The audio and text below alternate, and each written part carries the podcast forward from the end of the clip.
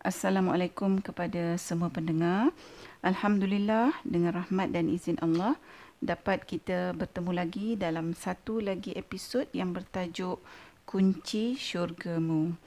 Bagi episod ini kita akan mentadabburkan ayat 23 surah Al-Isra iaitu firman Allah yang bermaksud dan Tuhanmu telah memerintahkan supaya engkau tidak menyembah melainkan kepadanya semata-mata dan hendaklah engkau berbuat baik kepada ibu bapa jika salah seorang dari keduanya atau kedua-duanya sekali sampai kepada umur tua dalam jagaan dan peliharaanmu, maka janganlah engkau berkata kepada mereka, iaitu sebarang perkataan kasar, sekalipun perkataan ah.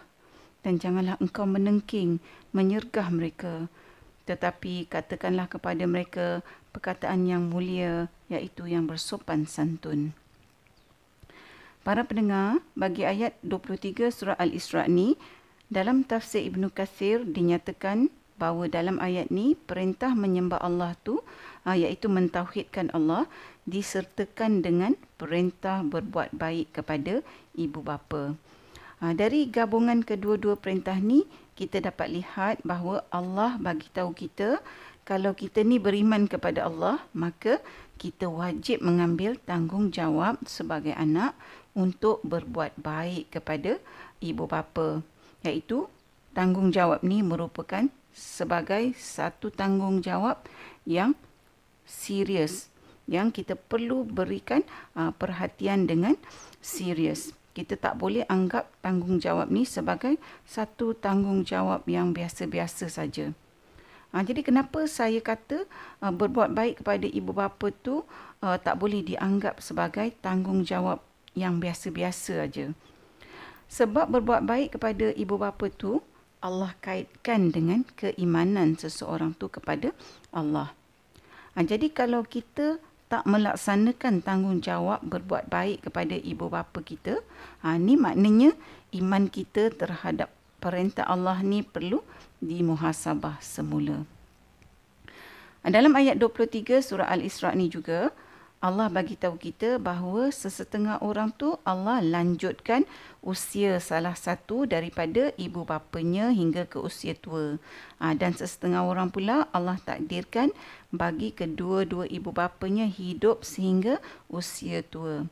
Ha, jadi tak kiralah kalau ha, sama ada salah seorang ataupun kedua-dua ibu bapa kita yang Allah hidupkan hingga ke usia tua ha, dan berada dalam peliharaan dan jagaan kita uh, maka kita berbuat baiklah kepada mereka uh, dari segi perkataan, perbuatan, air muka, layanan uh, dan sebagainya. Yang mana ini semua kita mesti lakukan secara istiqamah di sepanjang hayat ibu bapa kita tu. Jadi apakah maksud berada dalam peliharaan dan jagaan kita sebagai anak? Bagi saya ini bermaksud tak kira lah sama ada ibu bapa tu tinggal bersama kita atau mereka tinggal di rumah mereka sendiri atau mereka tinggal di rumah adik-beradik kita, saudara mara atau di mana sajalah mereka tinggal atau dengan siapa sajalah yang uh, mereka tinggal uh, di atas apa saja sebab atau keadaan-keadaan tertentu, uh, maka kita ni sebagai anak masih perlu melaksanakan tanggungjawab kita untuk memelihara dan menjaga ibu bapa kita dengan cara yang sepatutnya yang uh, telah Allah Subhanahu Wa Taala pikulkan kepada uh, kita sebagai anak. Ha, jangan kita anggap ya kalau ibu bapa kita tu tak duduk dengan kita, ha, maka tanggungjawab menjaga dan memelihara tu kita pikulkan kepada orang-orang yang duduk bersama ibu bapa kita tu.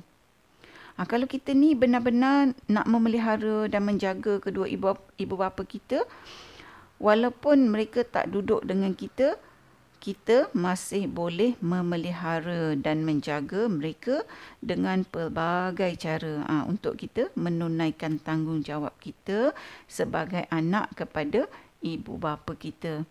Ha, bak kata pepatah Melayu, di mana ada kemahuan, di situ ada jalan.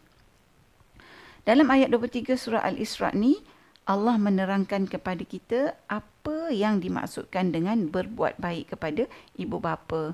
Iaitu jangan sesekali seseorang anak tu mengeluarkan sebarang perkataan atau ucapan yang menyakitkan hati atau menyinggung perasaan ibu bapa. Walaupun hanya dengan mengatakan ah. Kalau kita lihat konsep uh, struktur bahasa ya ucapan ah ni uh, merupakan kata seru yang mewakili perasaan orang yang mengucapkannya. Contohnya seperti perasaan marah uh, perasaan tak suka atau perasaan kecewa. Uh, jadi hatta jika seseorang anak tu kata ah kepada ibu bapa uh, sebagai ucapan yang menyinggung perasaan ibu bapa maka perbuatan ni Allah ambil kira sebagai satu perkara yang serius yang termasuk dalam anak tu melanggar perintah Allah supaya dia berbuat baik kepada ibu bapa dia. Ha, kerana seperti yang kita katakan tadi, berbuat baik kepada ibu bapa tu adalah digabungkan dengan keimanan kepada Allah. Kalau kita renungkan begitu sekali ya Allah mengutamakan perasaan ibu bapa kita, kebajikan ibu bapa kita ha, maka kita tanyalah diri kita sama ada kita ni mahu mengambil remeh apa yang di, diutamakan oleh Allah. Apatah lagi kalau kita ni uh, bukan saja mengatakan ah ya, tapi uh, kita menjawab cakap ibu bapa. Ah bukan saja menjawab.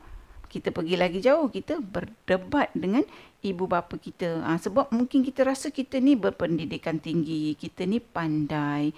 Ibu bapa kita tu uh, kurang pandai. Uh, kita ni lebih tahu. Jadi pemikiran kita lebih betul daripada ibu bapa kita. Uh, dan oleh itu kita rasa bila kita ni tak setuju dengan uh, ibu bapa kita apa yang diorang cakap, uh, dah memang kita rasa sepatutnya lah bagi kita ni memberikan hujah-hujah yang mematahkan kata-kata ibu bapa yang kita rasakan kurang tepat. Para pendengar, kadang-kadang ibu bapa tu merasa sedih dengan perbuatan anak yang macam ni ni sampai mengalir air mata mereka. Anak-anak pula tak rasa bersalah sebab bagi mereka apa yang mereka buat tu adalah perkara betul. Iaitu um, mereka fikir itu adalah untuk membetulkan pemikiran ibu bapa. Para pendengar, perkara sebegini begitu berleluasa di dalam uh, masyarakat kita atau mungkin dalam masyarakat-masyarakat lainnya juga. Ha, iaitu apabila seseorang anak tu tak memahami konsep dan peraturan perhubungan antara anak dan ibu bapa. Seperti mana hukum yang telah dilaraskan oleh Allah Subhanahu Wa Taala. Cuba kita ni letakkan diri kita di tempat ibu bapa kita dan anak kita sedang berkelakuan serupa dengan kita. Kita rasa okey tak? Para pendengar, oleh kerana Allah Taala tu mengetahui bahawa akan ada anak-anak yang berkelakuan begini, ha, iaitu yang berinteraksi dengan ibu bapa dengan cara yang tak makruf, maka dari 1400 tahun dahulu Allah Taala telah menyatakan seperti dalam ayat 23 surah Al-Isra ni bahawa Allah melarang sama sekali bagi seseorang anak tu menengking atau menyergah ibu bapa walau dalam keadaan apa jua pada bila-bila masa. Dan kalau kita renungkan mengapakah Allah secara khususnya memberikan larangan dalam konteks uh, menengking atau menyergah ibu bapa uh, yang khususnya apabila mereka ni dah tua.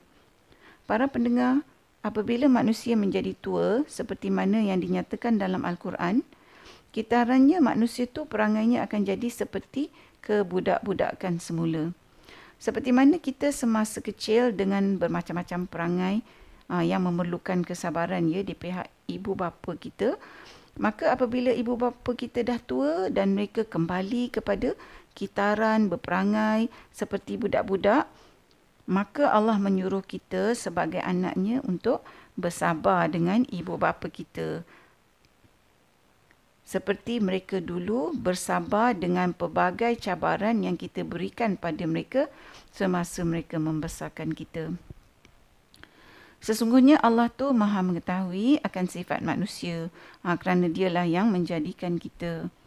Sememangnya kalau anak-anak tu tak bersabar dalam ha, menghadapi perlakuan ibu bapa yang telah lanjut usia, maka tentulah seseorang tu boleh mencapai tahap menengking atau menyergah ibu bapa mereka. Kerana itulah Allah menyatakan secara jelas bahawa menengking dan menyergah ibu bapa adalah merupakan perkara yang dilarang oleh Allah tak kira sama ada ibu bapa tu masih muda ha, dan apatah lagi kalau mereka sudah berusia lanjut. Adakah kita ni boleh bila kita suka kita tengking dan sergah siapa-siapa saja? Ha, tentu tak boleh kan? Apatah lagi pada ibu bapa kita. Apakah hak kita untuk menengking dan menyergah ibu bapa sedangkan Allah telah memerintahkan secara jelas untuk anak-anak berbuat baik kepada ibu bapa. Ha, perintah ini diberikan secara mutlak. Tak ada disertakan pula bahawa dalam keadaan tertentu boleh seseorang anak tu tak buat baik pada ibu bapa. Tak ada sama sekali. Iaitu perintah ni datang dengan full stop, titik habis cerita. Begitulah mutlaknya perintah berbuat baik kepada ibu bapa ni. Para pendengar berbalik kepada anak-anak yang menengking dan menyergah ibu bapa ya. Saya ingin mentadaburkan sedikit lagi ha, iaitu bahawasanya anak-anak yang menengking dan menyergah ibu bapa tu adalah anak-anak yang telah jadi lupa daratan. Ha, iaitu tentang keadaan mereka yang berkelakuan begitu mencabar masa mereka masih kecil dulu. Yang mana ibu bapa tak tengking pun dan tak sergah pun mereka setiap kali mereka membuat kelakuan yang menguji kesabaran ibu bapa. Malah ibu bapa selalu sabar dengan kerana anak-anak dan selalu menggunakan pendekatan memujuk anak-anak disebabkan kasih sayang mereka kepada anak-anak.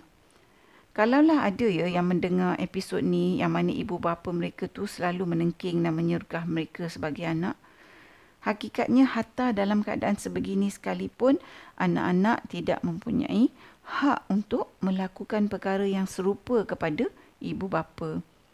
Ada anak-anak yang mengatakan bahawa keadaan seperti ini uh, sebagai tak adil kerana ibu bapa melayan mereka dengan buruk uh, dan mengapa mereka tak boleh layan ibu bapa dengan cara yang sama. Para pendengar, kalau kita mempersoalkan hakikat ini, uh, maka tanpa kita sedari kita sebenarnya mempersoalkan keadilan Allah. Kita mempersoalkan kebijaksanaan Allah dalam menetapkan peraturan. Kalau kita ni ada ibu bapa yang challenging ya, yang memberikan cabaran, maka itu adalah ujian yang Allah telah peruntukkan bagi kita. Allah memberikan kita akal dan agama Islam ni pula adalah merupakan agama yang dinamik. Ha, maka kita tanganilah keadaan ibu bapa yang mencabar ni dengan cara yang makruf menggunakan hikmah. Begitu juga kita kena selalu ingat bahawa setiap orang tu Allah berikan ujian-ujian yang tertentu yang bersesuaian dengan kemampuan dia. Para pendengar, kita kena selalu ingat juga bahawa sebagai makhluk, pengetahuan, pandangan dan pemikiran kita ni adalah sesungguhnya amat terbatas. Seperti yang Allah ingatkan kita dalam Quran bahawa sesungguhnya kita ni manusia tidak mengetahui dan Allah lah yang maha mengetahui. Ha, oleh itu peranan kita adalah untuk aku saja akan apa yang Allah nyatakan dalam ayat 23 surah Al-Isra ni iaitu bahawa secara mutlaknya Allah memerintahkan tanggungjawab anak-anak kepada ibu bapa ialah bagi mereka berbuat baik kepada ibu bapa mereka dan berinteraksi dengan ibu bapa dengan cara penuh hikmah, penuh kesopanan, dengan penuh hormat, dengan cara yang memuliakan ibu bapa. Para pendengar, sesungguhnya anak-anak yang memuliakan ibu bapa tu sebenarnya pertama-tamanya adalah orang yang memuliakan diri mereka sendiri. Sebaliknya, anak-anak yang menghinakan ibu bapa tu adalah pertama-tamanya menghina diri mereka sendiri. Bercakap tentang ibu bapa dan uh, penghinaan ni, saya ingin kongsikan sebuah hadis yang maksudnya daripada Abu Hurairah radhiyallahu anhu, Rasulullah sallallahu alaihi wasallam bersabda, kehinaan, kehinaan, kehinaan. Baginda sallallahu alaihi wasallam ditanya, "Siapa yang engkau maksudkan wahai Rasulullah?" Rasulullah sallallahu alaihi wasallam menjawab, "Siapa sahaja yang mempunyai orang tuanya ketika sudah lanjut usia, salah satu atau keduanya namun tidak menjadikannya sebab masuk syurga." Hadis riwayat Muslim. Para pendengar yang dihormati, bagi kita yang mana mempunyai ibu bapa yang sudah lanjut usia maka uh, dari hadis ni kita uh, dapat pelajaran bahawa anak-anak yang mempunyai ibu bapa pada usia lanjut ni adalah merupakan anak-anak yang terpilih. Kerana ini adalah merupakan satu rezeki satu peluang yang menjadi penyebab untuk mereka mendapatkan kemuliaan iaitu memasuki syurga Allah. Maka uh, dengan hubung kait ni uh, ianya menjadikan berbuat baik kepada ibu bapa tu adalah merupakan kunci ke syurga bagi seseorang anak tu. Para pendengar, uh, sudah tentulah skop tadabbur bagi ayat 23 surah Al-Isra ni adalah amat tidak terbatas ya. Marilah kita uh, menjadikan tadabbur bagi ayat 23 surah Al-Isra ni uh, dalam episod kita kali ini sebagai satu titik permulaan untuk kita ni terus merenungkan uh, ayat ini uh, bagi kita menggarap seberapa banyak petunjuk yang kita boleh dapat daripada ayat ini. Uh, yang dengan petunjuk tu kita dapat menjalani kehidupan yang lebih baik dalam konteks perhubungan antara kita dan ibu bapa kita. Uh, supaya kita ni sentiasa berada di dalam landasan yang telah Allah Subhanahu Wa Taala tentukan. Para pendengar yang dikasihi, setakat ini dahulu perkongsian kita bagi kali ini. Sehingga bertemu di episod yang akan datang insya-Allah. Assalamualaikum. Sekiranya anda merasakan bahawa perkongsian tadabbur bersama Dr. H ini memberikan manfaat kepada anda, saya ingin mengajak anda untuk menyertai saya bergabung usaha menyemarakkan amalan tadabbur Quran dengan memanjangkan perkongsian ini kepada orang lain serta jangan lupa untuk tekan butang follow untuk mengikuti episod-episod yang seterusnya. اللهم اغفر لنا ذنوبنا وذنوب والدينا وارحمهم كما ربونا صغارا ولجميع المسلمين والمسلمات والمؤمنين والمؤمنات الأحياء منهم والأموات إنك سميع قريب مجيب الدعوات. يا قاضي الحاجات برحمتك يا أرحم الراحمين.